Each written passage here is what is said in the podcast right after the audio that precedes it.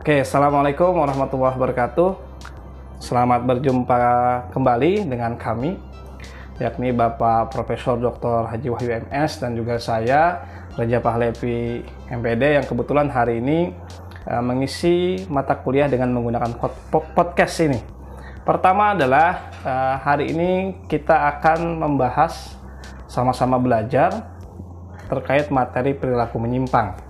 Nah, materi ini sangat menarik untuk sama-sama kita kaji, sama-sama kita pelajari karena ini membahas tentang bagaimana perilaku kita sehari-hari. Apakah yang kita lakukan sehari-hari ataupun apakah yang kita lakukan di masa yang lalu ataupun hari ini itu termasuk dalam kategori perilaku menyimpang. Ya, jadi ini sangat menarik. Yang pertama yang kita bahas apa itu perilaku menyimpang? Memang ya, memang uh, ada beberapa teori yang mengatakan tentang seperti apa apa yang dimaksud dengan perilaku menyimpang.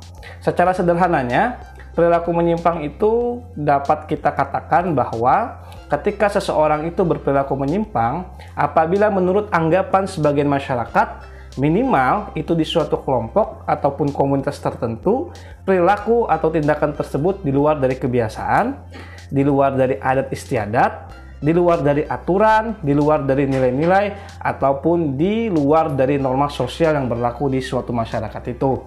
Misal, ketika ada seseorang yang suka minuman-minuman keras, nah, terlibat narkoba, nah, mereka disebut sebagai uh, orang yang melakukan perilaku menyimpang atau yang lebih lebih atau yang diklasifikasikan sebagai penyimpangan tunggal.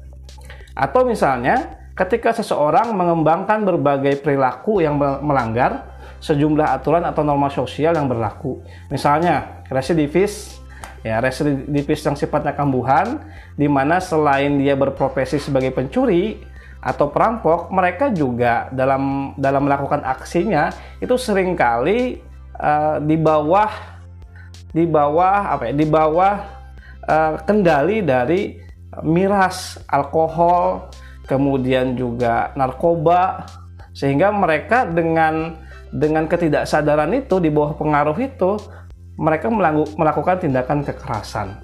Jadi ada beberapa beberapa norma sosial yang di, dilanggar ketika dia melakukan suatu yang namanya perilaku menyimpang itu. Nah, mengapa kita perlu yang namanya mempelajari perilaku menyimpang? Pertama adalah tujuannya uh, perilaku uh, kita mempelajari ini bukan agar kita juga menyimpang. ini harus diluruskan melainkan untuk mengetahui apa yang menjadi penyebab dari perilaku menyimpang itu dan bagaimana melakukan pencegahan terhadapnya. Jadi ini adalah poin yang paling penting kenapa kita semua mempelajari materi yang namanya perilaku menyimpang ini. Ada beberapa teori yang mengatakan perilaku menyimpang itu bisa digolongkan menjadi tiga, tiga kriteria. Yang pertama adalah sesuatu itu dikatakan perilaku itu dikatakan menyimpang apabila tindakan itu bersifat non-conform. Artinya perilaku tersebut tidak sesuai dengan nilai-nilai atau norma-norma yang ada. Contoh ketika di kampus mahasiswa harus datang dengan memakai kemeja dengan memakai sepatu, tiba-tiba ada mahasiswa yang memakai sendal butut misalnya ke kampus. Nah, itu kan merupakan sesuatu yang namanya perbuatan menyimpang. Kenapa? Karena perbuatannya, perilakunya tidak sesuai dengan norma-norma yang ada atau aturan yang ada di kampus tersebut. Kemudian tindakan yang antisosial, yaitu tindakan yang melawan kebiasaan masyarakat atau kepentingan umum bentuk tindakan itu antara lain misalnya dia tidak mau bergaul dengan orang lain. Itu yang pertama. Yang kedua adalah tidak mau berteman atau pilih-pilih teman. Nah kemudian uh, minum-minuman keras dan juga menggunakan narkoba. Ini adalah semacam uh, perilaku yang sifatnya antisosial ataupun asosial.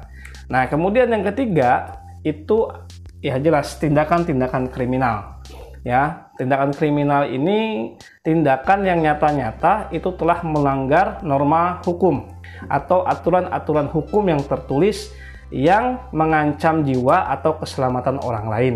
Tindakan kriminal ini sering sering bang sering sekali kita dengar dan juga sering sekali kita lihat bahkan kita temui misalnya seperti kasus pencurian, perampokan, pembunuhan, pemerkosaan dan bentuk kejahatan lainnya. Nah, baik yang tercatat di kepolisian maupun tindak maupun yang tidak karena tidak dilaporkan oleh masyarakat. Tetapi ingat ya, perbuatan itu nyata-nyata mengancam ketentraman suatu masyarakat. Jadi tiga indikator inilah ya tiga indikator inilah yang dikatakan atau yang dapat kita golongkan sebagai perilaku menyimpang.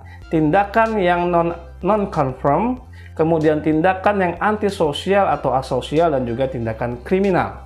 Nah, mungkin itu itu yang materi yang paling penting anda pahami ya dan juga Anda resapi agar apa yang kita lakukan hari ini tidak masuk dalam kategori yang disebut sebagai perilaku menyimpang itu. Mungkin uh, podcast hari ini cukup sampai di situ. Salah hilap mohon dimaafkan. Tetap semangat belajar dari rumah. Assalamualaikum warahmatullahi wabarakatuh.